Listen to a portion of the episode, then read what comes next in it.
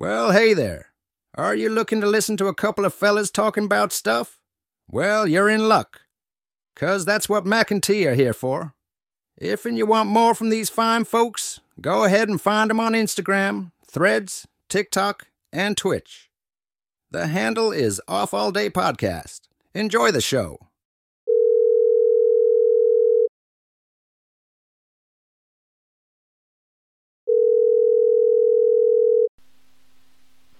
Hello, your call cannot be taken at the moment, so please leave your message after the tone.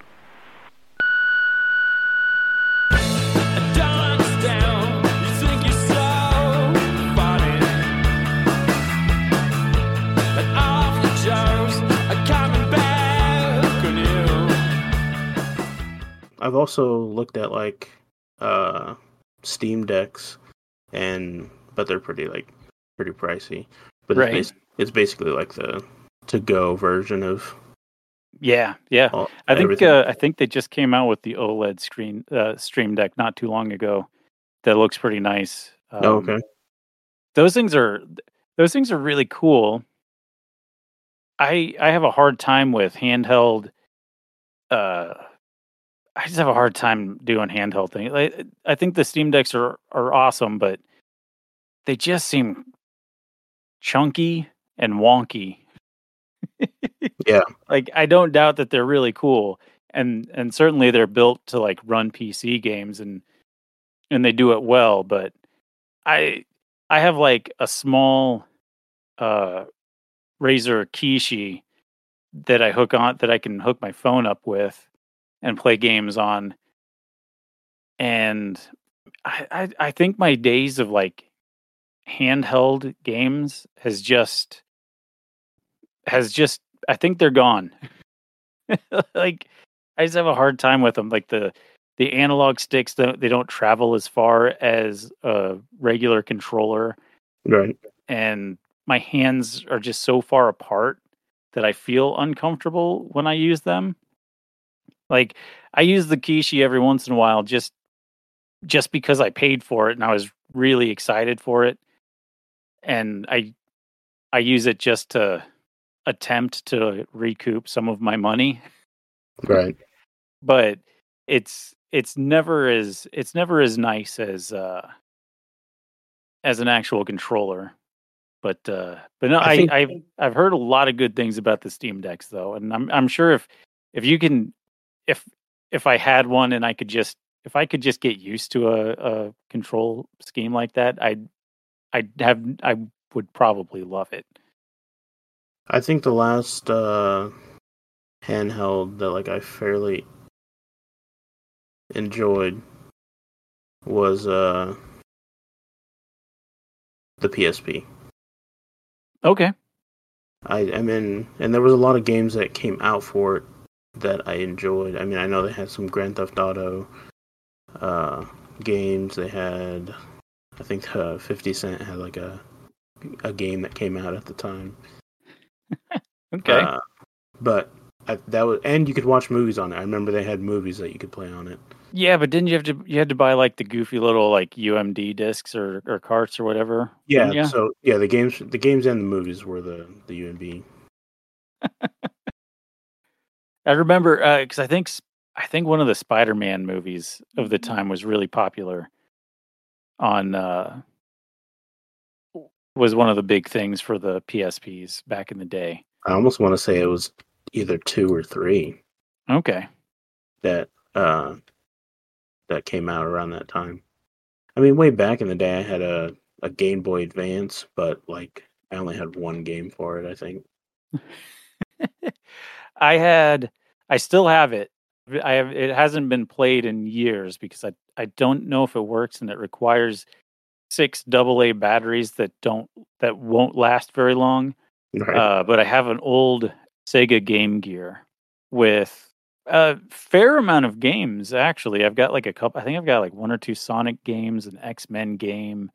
Uh, I have Aladdin on it, which is, I mean, it's a Disney game based on a Disney movie, but it was really good. It was very Prince of Persia like. There was a lot of like puzzle solving and running and trial and error and Oh, and and I think platforming. Now that you bring it up, I think I had the Prince of Persia on there. I think it was uh, ooh, can't remember the name of it, but it was a Prince of Persia game that was on the on the PSP. Nice. That might have been around the time that maybe there was like a Prince of Persia classic, maybe. Yeah. Maybe oh, it was Sands of Sands of Time, maybe, or is that Was the movie with Jake Gyllenhaal? Really, with Sands of uh Sands of Time. No, that that is a game. I didn't realize it was uh if if that was on the PSP, that's pretty cool. That's pretty cool. Uh I played the Sands of Time like crazy back on the GameCube. Back when I was a Nintendo guy. Okay. And Sands of Time oh man, that game was so freaking good. Got I, I got to the point where I could play through that game almost like it was a movie. I could just sit down and it I don't, it wasn't super long. It wasn't like it wasn't like an open world uh Assassin's Creed. Eventually like their Prince of Persia turned into Assassin's Creed. I remember thinking it looked awesome. I don't know how well it holds up today being a GameCube title, but uh, it was a lot of fun, and the puzzle solving and the platforming was really good. The combat was really smooth, and the story was was real was was was pretty good too. It looked like a Disney movie, like it looked like Aladdin, hmm and then something happened. Like Ubisoft decided after Sand after the hit that Sands of Time was, they decided to just go dark and gritty. and they and then there was like there was like two or three sequels, Prince of Persia sequels that were just they were just dark and gritty and violent. Like he looked like the prince looked like he stepped out of 300 or something or some war epic. And he got, if I remember correctly, he had kind of a gravelly voice and he was like really tormented. and they were okay. A lot of people enjoyed them, but it it lost a lot of its charm. I was really I remember I was really excited for the first of the gritty ones. Bought it day 1 and I hit every possible bug and glitch that the game had to offer.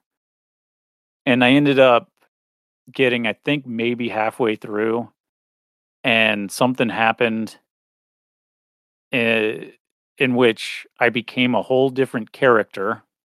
Hmm and I thought it was part of the game. So I was running around as this different character with this different character model. And I was stuck in an area and I just thought the puzzle was really hard.